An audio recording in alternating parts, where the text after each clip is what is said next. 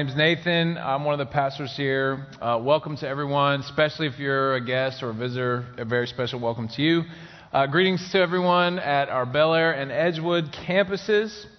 And uh, so I'm the guy who gets to follow Bob Goff up here. So, so that's nice.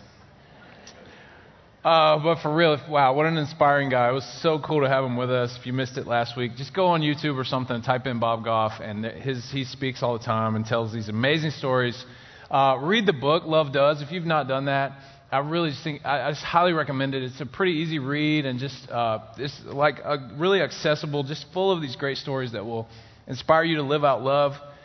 And if you've never done a small group, or if you're looking for a good study, the, the Love Does study. If you've never done one of these uh, DVD based studies, they're not scary like you might think they are. Just get some friends, pop in the DVD, talk through it. I uh, just highly recommend that. And so we're going to keep doing this stuff. We're going to keep living out love, right? Because we're not. That wasn't just a series we did. This is a way of life for us.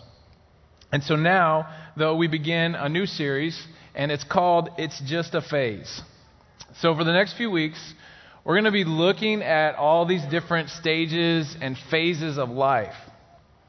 Sort of under the theory that um, each of us is in one of them, right? Everybody's in a, in a, in a phase. And so while we're there, we want to get everything we can out of it. We want to know what God has for us uh, in it. Don't want to miss out. And then also, because all of us are, we can all learn from one another. We need to work together. A church, what a church is, is just a family. And so we want to work together, as Paul says, as the body of Christ, where every part is different but equally important. And so we want to do that. We also uh, we we come together to look at the the phases and stages of life. And um, I want you to, to focus every week and be here every week. Doesn't matter if you've already been through that stage or if you're looking like, oh, that's way down the road for me. Because listen, we uh, what we do when we gather together is about way more than listening to a sermon.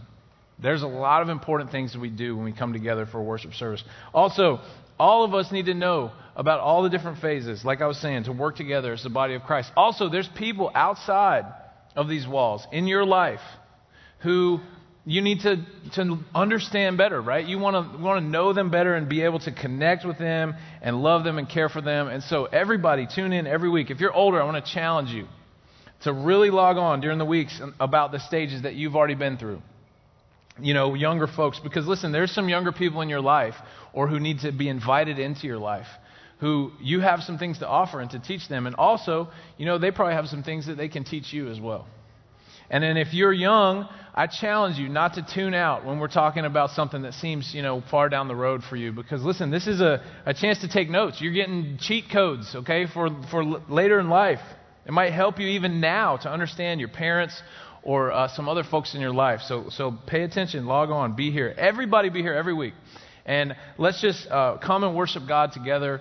We've got all kinds of uh, opportunities. It's going to be fun and worthwhile. We have nine services at three campuses. If you live anywhere near Bel Air and you're here today, challenge you to start coming over there and worshiping with us. That's where I'm usually at on Sundays. And by the way, our, our coffee's better anyway. So, now all that said. We're going to kick off the series uh, today with something that is it's sort of a phase and it's sort of not a phase. It is a phase in that there's this time before it when you and then you enter into it. But it's not a phase in that once you are in it, you're in it forever for the rest of your life and there's different phases within it. Okay? You probably guess what we're talking about today because it's Mother's Day. We're talking about motherhood. Um, in this room, we have a wide variety of experiences relative to that topic. You know, and I'm so thankful for that, that thoughtful pastoral prayer that we just heard. You know, but one of the few things that everybody in the world has in common, you know, at least until, until they start cloning people and growing us in little pods like in the sci fi movies, which I hope Jesus comes back before that happens, okay? One thing that everybody has in common is that some woman carried you inside her body. She nourished you, she gave you life through her life. And then one day, you were born and you came out and you, and you started breathing air on your own, and they cut that umbilical cord. So if you, if you have a belly button, you've got a mama, right? So on Mother's Day, a lot of times what, what happens is we come together and we just talk about how great moms are and we celebrate moms, and we'll do some of that. But I just want to begin in a slightly different way because, moms, truth be told, some, sometimes y'all do some stuff that is really annoying. Now, you know the term mothering, as in like an, in a negative way. We say, stop mothering me, as in rhymes with smothering. You know this? We're going to use that, that term in that way today, and we're going to contrast it with being a mother. We're going to say that's the, the good and positive phrase. And so, just before we get started with the cards and the flowers, I'm just going to ask you, moms, to please stop doing a few things, okay? Now, every time we cough or clear our throat, when you act like we're dying of pneumonia and you say, Are you okay? Are you okay? Can y'all stop doing that? That's mothering. That's not being a mother, okay? Uh, moms of single people, when you introduce them to somebody else and you just go ahead and just give the whole dating profile, bio, and just do a little commercial right there, can you stop doing that? That's mothering. That's not being a mother. Okay, this one goes out to my mom and many others. When, I'm, when my team wins, okay? And I'm excited about that. Could you wait just five minutes? Wait five minutes before you start saying things like, gosh, I just feel so bad for the other team, you know, the guys that lost. Like, can we just enjoy it for five minutes before you start doing that? I love your heart, but that's mothering. Can you stop with the, uh, the backseat driving? Okay? Some of y'all just do this like out loud. Others of you, you don't say a word. You've mastered, like my mom, again, ha- mastered these little more subtle versions, you know. You just kind of like straighten up in your seat and kind of grab that handle with the death grip. Or you like, uh, my mom does this thing, she like makes this little noise, like, and she like checks, just checks her seatbelt. I was like, I see you doing that. My driving record speaks for itself. You need to calm down over there. Mothering. Can y'all maybe stop um, crying all the time? Like we can't. Sometimes we don't know what's going on. Like, is she sad? Is she happy? Is she hungry? Is she tired? Is it just Wednesday? Like, just crying again. Um, that's mothering. All right, here's one. Can we just please retire the phrase "I told you so"? That is never, never helpful. It's never been helpful. Some of y'all don't even need to say the word Just do this thing with like your eyebrows. Stop doing that. All right, here's one more, and we I love the video we saw about the translator. Um, we need you guys, moms, to, to fact check and to get your words right. Sometimes get your terminology straight. I know sometimes we worry you, we scare you, we about give you a heart attack, we confuse you. Sometimes y'all do that to us too. Listen to this. My friend Todd wrote me this. He said, My mom and dad were babysitting my son when he was three or four years old. I called my mom from work to check on them. I asked what my son was up to. She said, Oh, he's in the bathroom again with that Playboy. He has hardly set that thing down all day. Startled, I asked, Where did he get a Playboy and why did you let him keep it? She said, I thought you gave it to him. He had it in his backpack when you dropped him off this morning. It took me a moment, but then I realized that he had his Game Boy in his backpack. I had to explain the difference to mom between a Game Boy and a Playboy. Todd survived this incident. Moms, we need you to get your language straight because sometimes you, you're entertaining, but you are confusing and scaring us.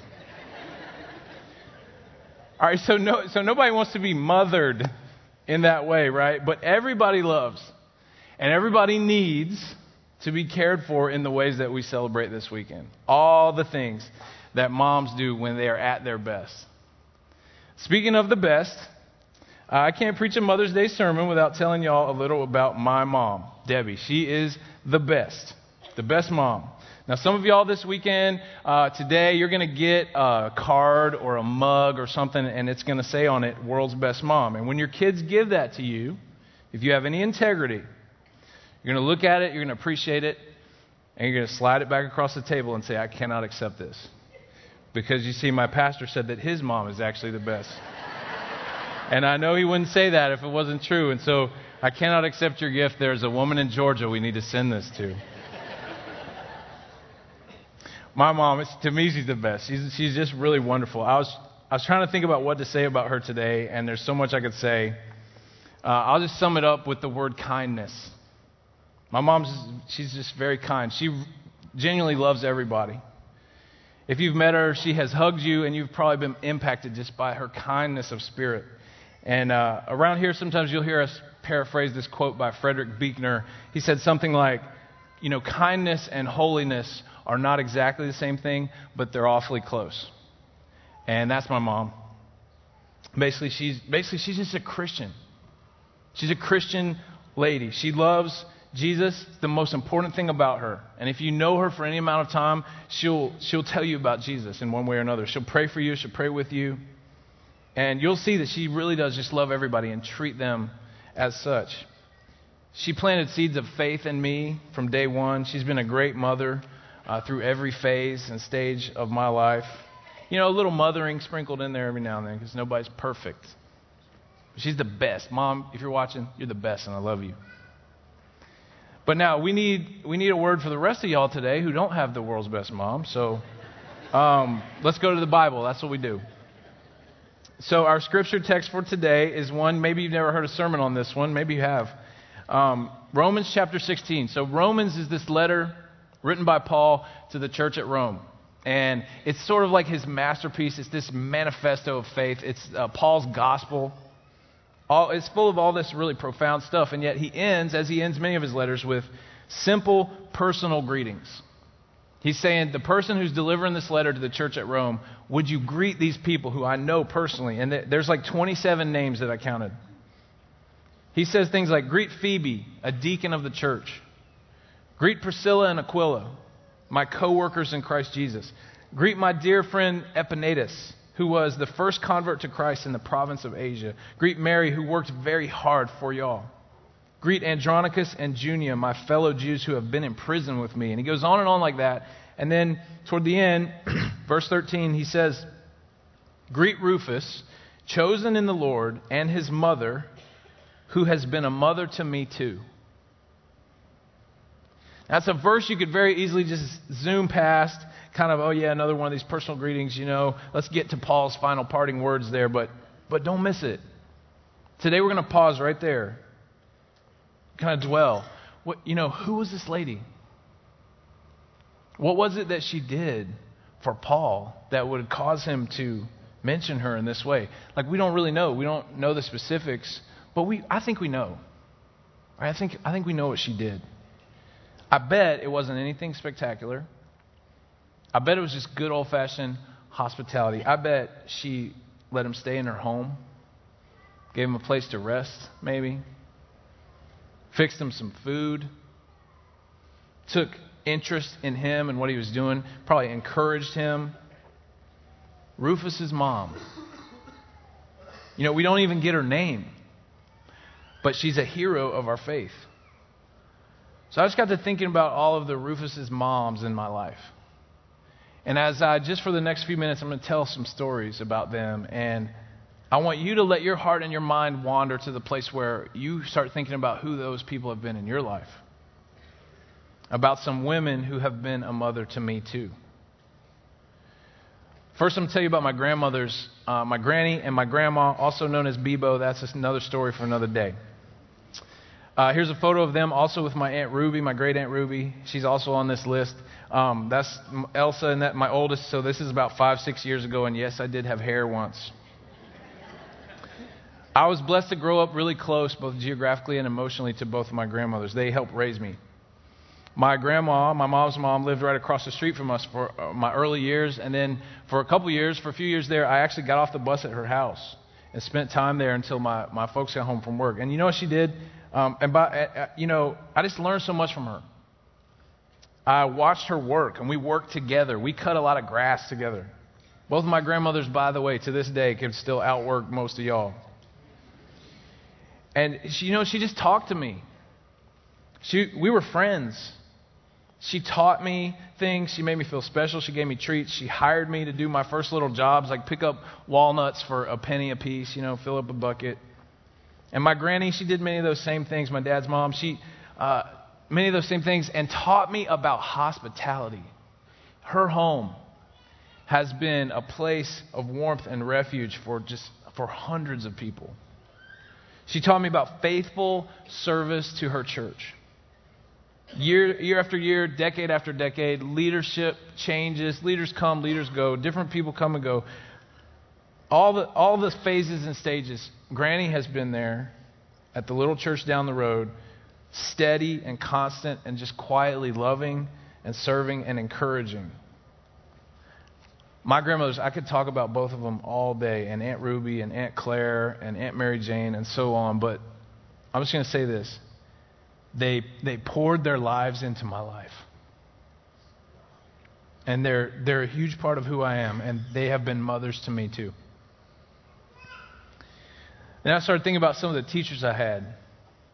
First grade, Miss Sandra Smith, who's the enduring quote in my mind, in my memory from her, is, I'll jerk a knot in you, boy. and while I believe that she meant it, that uh, she never actually did it, but what she did do was teach me a lot. And she set me on a great path to just do my best in everything I did. Fourth grade, Miss, I had a teacher named Miss Phoebe Hornbuckle. And she was the best teacher I ever had. She was the same exact age as my grandma, and yet she had more energy than a room full of fourth graders. And she taught me about doing your job with joy and passion, or rather, about finding your joy and passion and making that your job. She helped me fall in love with learning. She made me feel so special and unique. These, these women and so many more in uh, preschool, elementary school, middle school, high school, Sunday school, they were mothers to me too. Then there were my other moms throughout the, the school and the sports years. You know, the, the moms of my best friends. We say, This is my brother from another mother. Well, these were the other mothers, okay? For years, I knew them as like Matt's mom and John's mom. And then I realized, I learned they had, they had names Sherry Butler, Allison Griffiths, Ellen Thompson, Susan Potts. I came and went from their houses for years, all hours. Their homes became like second and third homes to me. I ate their food. I rode in their cars. They patched up my skinned knees and encouraged me and counseled me and sometimes disciplined me. They were and always will be mothers to me, too. Many of you know uh, that my parents are divorced. That, that happened when I was in high school. And uh, soon after that, I got assigned one of these stepmoms. Have you heard of these? Mine's name is Charlene, and uh, guess what? I love her. For nearly 20 years now, she has been a mother to me, and I appreciate so much that she's never spoken an ill word about my mom. She has never tried to replace my mom or start some kind of competition. Instead, she just loved us and tried to play her role as best she could. And I would never choose for anyone to go through divorce. But once what's done is done, you move forward. And I truly thank God for a lady who loves God and, and just loves my dad so much. She's modeled confession and repentance and forgiveness. And really, you know, interestingly enough, a lot like my mom, she just loves God and she loves all people. And Charlene has been one of those Rufus's moms in my life, too. Then, as if that weren't enough, God gave me a Mexican mom. My junior year of college, I spent a semester abroad in Mexico City and uh, st- studying and helping to start a new campus ministry. And we got placed with host families through a local church there. And uh, I got assigned to a family with the last name Del Angel, which means from the angel or of the angel. And they lived on a street called Rincon del Cielo, which means like the corner of heaven. No joke. And you know what? It was, it was really appropriate because Juanita del Angel and her whole family uh, ministered to me and became family to me. Here's a photo, I think, of Juanita, and we actually call each other. I call them Mama and Papa, and they call me Hijo. They call me their Hijo Gringo. and I'm just going to tell you a couple of Juanita stories. So, uh, first, not long after living with them, so I was doing my thing. I was on campus playing basketball, taking classes, doing what we were there to do, and making friends. And a bunch of my friends were like, hey, we're going to go to this other town for the weekend. You should come with us. And I was like, yeah, I'm in. I came home and informed Juanita of my plans, and she was like, I don't think so.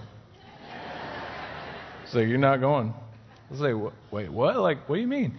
She said, well, your ministry leaders and your parents asked us to treat you like our own kids while you're here this semester, and that's what I'm doing. Said, I don't know these people. You, bar- you barely know these people. You know, what are they going to do in Cuernavaca all weekend? What, who's driving? Is there drinking? Is there drugs? She's like, I, based on what you're telling me, I just don't know enough to let you go. And I wouldn't let my kids go, so you're not going. I was like, okay. so I went back and told my friends I couldn't go. And, and, you know, in hindsight, that was probably a really good decision.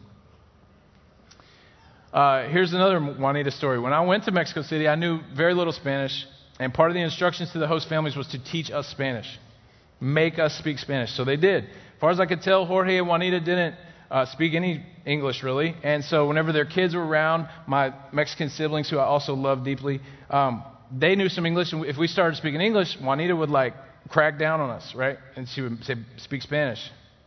So we, we struggled through and we spoke almost exclusively Spanish. So after I'd been there for two months, my dad and my stepmom came to visit for a couple of days. And the first day, the next morning, we're going to go see the sights. It's Juanita, me, my dad, and my stepmom in the car. And she just starts talking to him in perfect English. and I was like, what is this?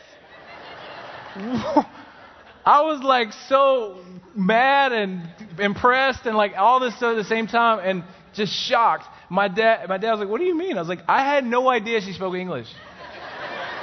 For two months. My dad is just cracking up, and Juanita is like just smiling. She's like, Well, they told us to teach you Spanish. and to this day, I, I, mean, I don't know whether to be thankful or impressed. I mean, and it's really both. I'm, I'm actually very, very grateful for that. And then four years later, now I'm married to Erin. Now we're moving to Mexico to live and start a ministry in another city. We flew to Mexico City on one of the most difficult and most exciting days of our life. And guess who received us? Juanita. And we spent a couple days with Jorge and Juanita. And then guess who drove us two hours away with all our belongings to find an apartment in one day and start her life in this new place. It was Juanita. And then every few weeks, when we would need to be with family, but we couldn't fly back to the U.S., we would, what we could do was we hop on a bus and go see Jorge and Juanita. And they would encourage us and remind us why we were doing what we were doing, why it mattered. And um, they would put wind back in our sails. And so, Juanita, you have been a mother to me too, and I can't wait to catch back up this summer. And I said all that in English because I know you understood it. and then, as if I didn't have enough mothers already, I got married and I got one of these uh, mothers in law. Have y'all heard of these? Mine's name is Lynn, and she is amazing. Uh, admittedly, she never had a son, so she spoils me rotten. She comes up here and she buys us groceries, paints our walls, plants flowers. She basically makes our home and our lives better and stronger and more beautiful for being a part of them. And I know lots of people complain about their mother in law, but you're not going to hear me do that because Lynn has been a mother to me too. And then when God surprised us, we were, uh, He called us to leave a life and a ministry we loved in Mexico. And we, you know, we had always sort of assumed if that ever happened, we would go back to Georgia where all of our, you know, people were. But God said, long story very short, God said, I want you to go to this place called Maryland. And so here we came, right? And though we're a little closer, didn't have to cross a border, but we, we were still pretty far away from our moms and grandmas. So guess what happened? We got here and we met Rufus's mom. Her name was Sue. And she said, sorry, said, You're the young adults pastor? You're ministering to my three daughters? All right, I'm going to minister to your daughters. I'm going to keep them for you. And Erin, you go be with him and, and pour into these young adults. And she made me pie. and we met another Rufus's mom and her name was also Sue. And she, you know what she does? She invites our family to intrude on her family gatherings and celebrate holidays with them so we don't feel far away and alone on special days. And we met another Rufus's mom, and her name is Gail. And she encourages me when I preach and teach. And another Rufus's mom named Mary. And she lost a son a few years ago. And so she checks on me and I check on her and we pray for one another. And basically, mostly what we do is just we give each other a hug and a kiss on the cheek every Sunday since my mom's in Georgia and her son is in heaven. So many ladies who have been a mother to me too. And so I wonder who is coming to your mind right now.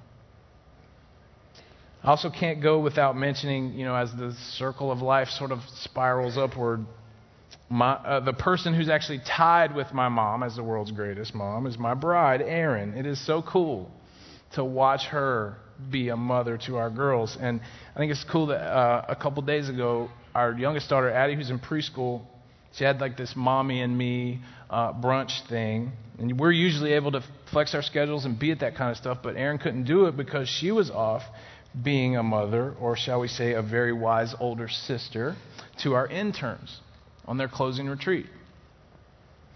But you know what? It was all good because Sarah stepped in and said, I'll go with Addie. And when they were there, on either side of her, there was Amanda and there was Holly. And Addie was surrounded with three Rufus's moms at her brunch, and she had a ball. And it was a beautiful moment in her life. Greet Rufus and his mother, who has been a mother to me too. I think I know what Paul's talking about. And I think I know why it meant so much to him. So it makes me just think of two things today with regard to our response to this. The first one is just gratitude. We, we need to give thanks. Thank you, God, for our moms. Thank you, God, for these people who have been mothers to us. And, and we, think, we need to thank them and let them know what they've meant to us. You know, some of us had great moms. Some of us lost our moms. Some of us never knew our moms. Some of us had lousy moms. But I'm thankful. I'm so thankful for this little verse tucked away at the end of Paul's letter to the Romans, which reminds us we have all had some ladies who have been mothers to us too. So, to them and to God for them, we, we give thanks today. We have to give thanks. It's so important. But we also can't stop there. The other thing we have to do is to do what they have shown us how to do.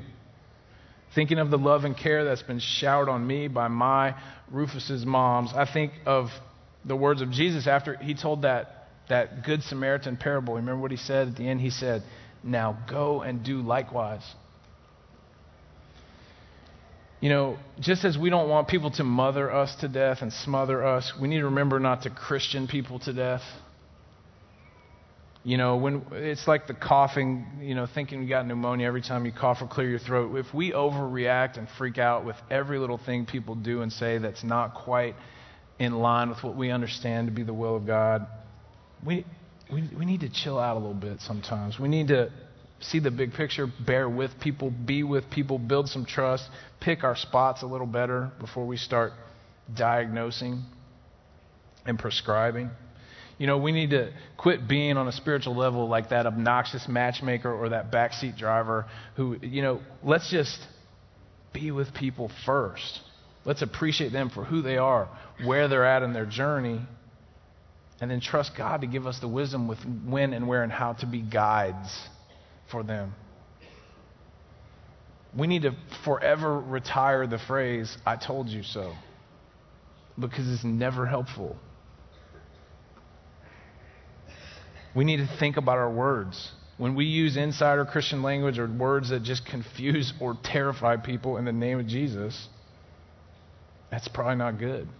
Whatever unthoughtful or overbearing things we might be doing that aren't connecting or might be pushing people away from God, we need to stop doing those things. And instead of mothering them to death in the name of God, we need to instead do like what Rufus's mom did be a mother to people in the name of God. AKA, just be a Christian. Christian means little Christ. It means this is what, what it would look like for Christ to be living my life in my context. So maybe you've noticed, here's a big takeaway. Maybe you've noticed all the best things about moms. They're really just reflections and echoes of things that we know and love about God. of the qualities of our loving God. The, the best things, they're not specific to moms, they're not specific to females. These are things we can all do. You know, God created us male and female on purpose. But don't forget that our God, though we often, we, you know, we often use language conventions like masculine, we use masculine pro- pronouns, like he. We use father language because father language is good and it's scriptural and it's helpful. But don't forget, God is above and beyond sex or gender. God describes God's self many times in Scripture using female and motherly images. Here's, for example, here's just three examples from the book of Isaiah. Chapter 42, verse 14. For a long time I have kept silent. I have been quiet and held myself back.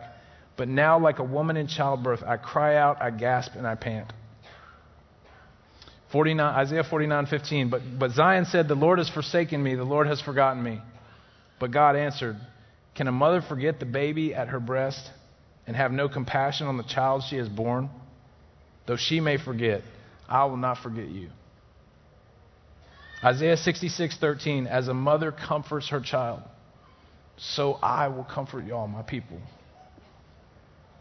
And don't forget that though Jesus, you know, in order to live and walk among us, he had to be in a human body. That means he had to have a gender. So God chose to, to let Jesus be a man for whatever reason. And yet, even Jesus used motherly imagery to describe himself sometimes. Here's Matthew 23 37. Jesus is looking over the city of Jerusalem, and his heart is breaking. And he says, Jerusalem, Jerusalem, you who kill the prophets and stone those sent to you. How often have I longed to gather your children together as a hen gathers her chicks under her wings, but you were not willing. So, guys, men, you are not off the hook for this. The implications of this Mother's Day message. Man or woman, young or old, you got to take the great things that have been given to you, the things that we've received from our moms and, and seen in them. We got to do them for others. Be like my mom. Just love everybody. If they give you half a chance, tell them about Jesus. Be like my grandmothers and teach somebody what you know. Be, be their friend, be their buddy. Let them watch you serve wholeheartedly, and then, you know what? Put your arm around them and say, Come, come on, let's serve together. Be like Miss Hornbuckle and do what you do with passion. And you know what? Show every young person in your life, you, you make sure that they know that they are incredibly unique and special. Be like Juanita and open your home to somebody, maybe even a, a foreigner. Take the long view and help somebody gain a skill that's going to bless them for the rest of their life. Be like Lynn and buy somebody some groceries. Paint a wall. Plant a flower. Leave every place better and more beautiful than it was before you were there. Do some of the things y'all wrote to me about. Uh, be a mother to someone. Find a college kid and encourage them. Buy them lunch.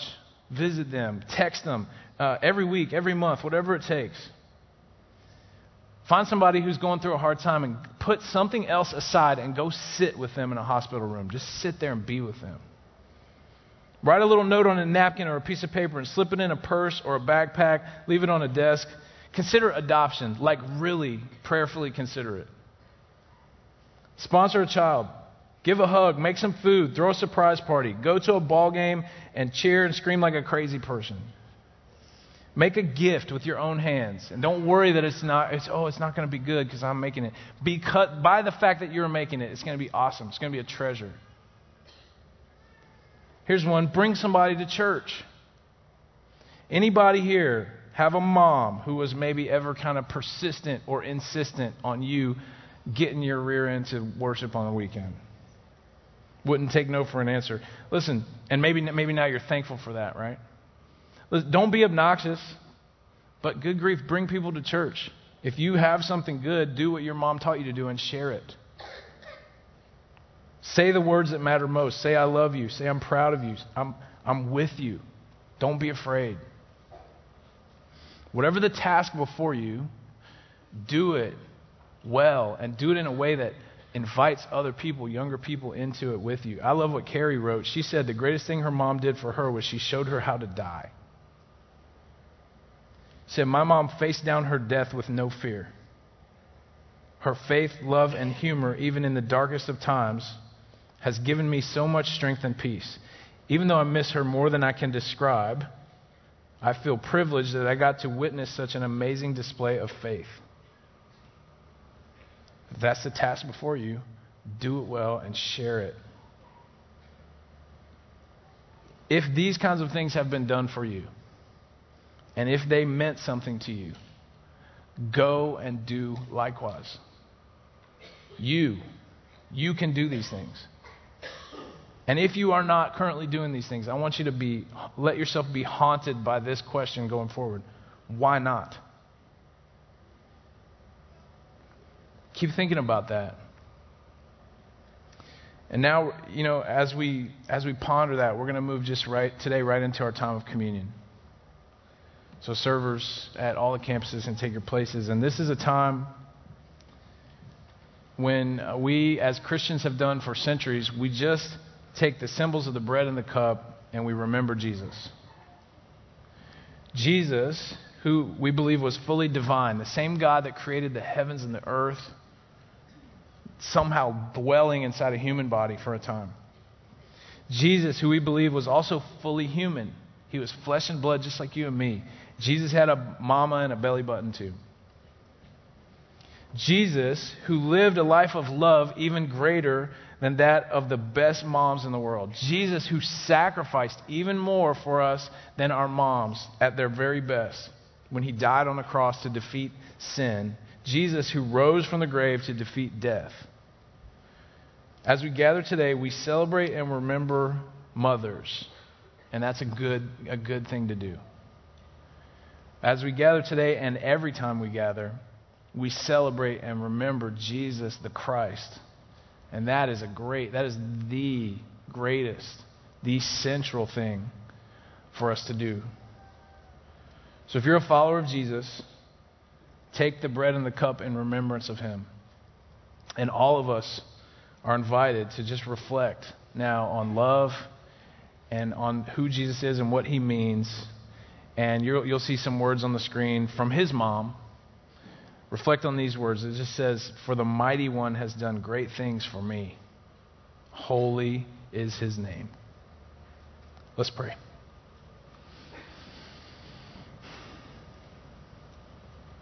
Holy and mighty and loving God, thank you. You've done great things for us. You have given us life, you've given us this day. You have given us mothers. You have given us others who have been mothers to us too. And you have given us Jesus. You've given us your very self through the life of Jesus and through the Holy Spirit, which is here among us even now. So, Lord, just help us to be grateful. And then turn that gratitude into action and help us to be the kind of people who take the love we've received and who go and do likewise.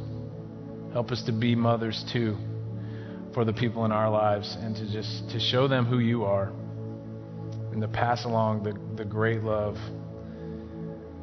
of our God. It's in the name of Jesus that we pray.